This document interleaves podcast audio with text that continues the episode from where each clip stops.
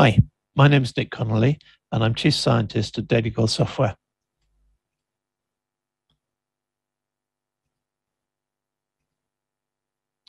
Disaggregated container attached storage, yet another technology with what purpose? In this talk, we'll run through a brief history of storage to provide some context. Then we'll look at disaggregated storage and its relevance to container native storage.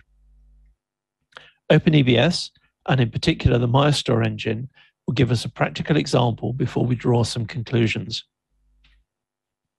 Long ago, in the days of spinning Rust, disks were primarily installed inside servers and connected with SCSI, ATA, or SAS. For magnetic media, you'd get somewhere between 5 and 200 megabytes a second throughput, with a latency of around 10 milliseconds. Data services were either provided by the operating system, perhaps in the file system layer, or by a hardware RAID controller. A hardware RAID controller offloads the host system and provides performance and protection for the data.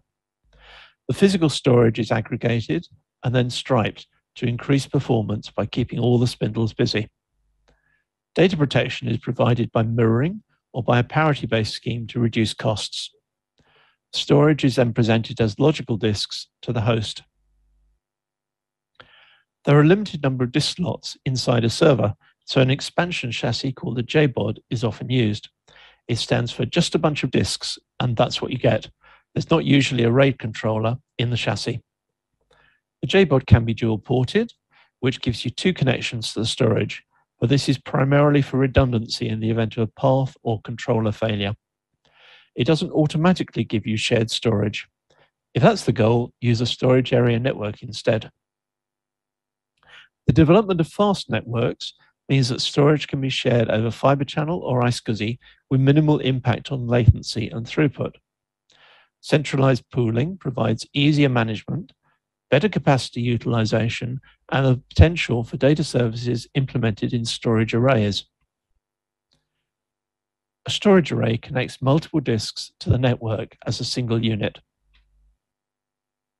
They're designed to be highly available and reliable, they include redundant paths and controllers and protect the data with some level of RAID. Arrays are managed independently of the servers they connect to and have their own control plane. Typically, data services such as caching, thin provisioning, HSM, deduplication, compression, encryption, and snapshots will be provided. Servers are now fast enough that the custom hardware in an array can be replaced with a general purpose server and a stack implementing software-defined storage. This means that storage is now a software problem. It's just another application, so a software-defined storage stack can run on a variety of platforms, whether physical, virtual, or containerized. Hyperconverged infrastructure combines software-defined storage with virtualization, software-defined networking, and a management plane. It's the integration of storage into the virtual environment It's often composed of identical nodes where the storage is included locally for easy scalability. But the one size fits all approach can limit flexibility when expanding the installation. NVMe is a real paradigm shift. It's a faster protocol designed for high speed flash with simpler storage commands and memory based command and response queues. The protocol supports up to 64,000 queues for a lock free access on systems with a high core count that would otherwise suffer from bottlenecks due to heavy contention. Performance, especially with Optane drives, is outrageous. Throughput of up to 7 gigabytes a second and latency of about 10 microseconds. There's just no comparison with magnetic media. It's orders of magnitude faster, so the network latency is now significant compared with disk performance, and this drives the trend back towards local storage but the same issues remain. Silos capacity reducing overall utilization and a lack of centralized data services. NVMe over Fabrics extends NVMe across the network with a design goal of adding no more than 10 microseconds of additional latency. It supports several transports, including fiber channel, RDMA, InfiniBand, and TCP, and allows access to remote NVMe based disks as if they were local. storage arrays are starting to support NVMe over fabrics.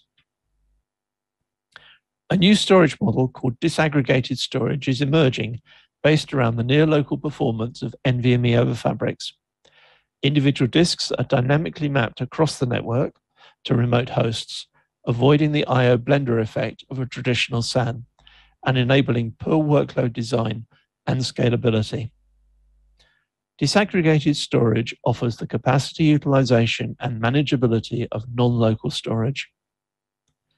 Data services either have to be implemented at the host or they require full virtualization of the storage with a high-speed storage stack.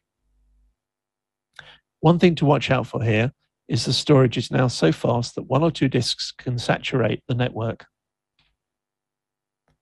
New hardware designs would allow the disaggregated storage stack to be offloaded to an IPU or DPU in a similar way to a RAID controller. These PCIe boards contain an array of ARM cores, onboard RAM, high-speed networking, and have the ability to present an NVMe disk to the local host. Data services could be implemented on the board. IPUs and DPUs are currently being targeted at cloud service providers, but we may get to see them used more widely in the future. So whether it's running on an IPU or DPU or on the host system, how do you build a disaggregated storage stack? A good starting point is to use the Storage Performance Development Kit. SPDK is a well-regarded storage stack that can deliver the full potential of Optane. It consists of a set of tools and libraries for writing high-performance, scalable, user mode storage applications. It's cutting edge leverages the latest NVMe features and uses polling with a lockless thread per core design. Production ready, portable, flexible, and open source with a permissive license. What's not to love about it? Okay, this is great, but what does it have to do with Kubernetes? We need to find a storage model that's a good fit for a scalable containerized architecture with a declarative control plane. Let's call it container attached or container native storage. It's the integration of software-defined storage into Kubernetes in much the same way as hyperconverged infrastructure integrates storage for virtualization. Container native storage is designed for Kubernetes and managed by Kubernetes. Ideally, it's based around disaggregated NVMe storage for scalability and performance. Replicas are essential to provide persistent data on ephemeral infrastructure. So Let's look at an example of this in practice. OpenEBS is the leading open source container native storage solution. It's a CNCF sandbox project with a vibrant community that has recently released Mayastor 1.0, a production ready NVMe based storage engine. Mayastor includes a high performance NVMe and NVMe over Fabric stack built using SPDK and a control plane that is, that is designed for Kubernetes. It delivers disaggregated N-way synchronous replicas with automated replacement and a controller per volume. Is storage agnostic, supporting basic pooling from heterogeneous storage, and is designed for running at scale. The code's portable, with no kernel components, and it's implemented in Rust for memory safety.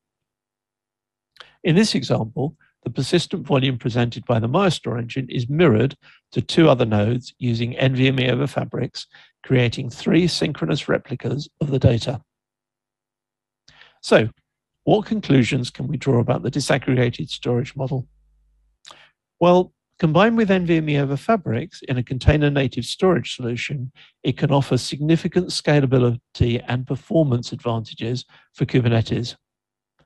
If you want to get started with this technology, I'd really recommend experimenting with the OpenEBS Mayastor engine. Thank you so much for listening.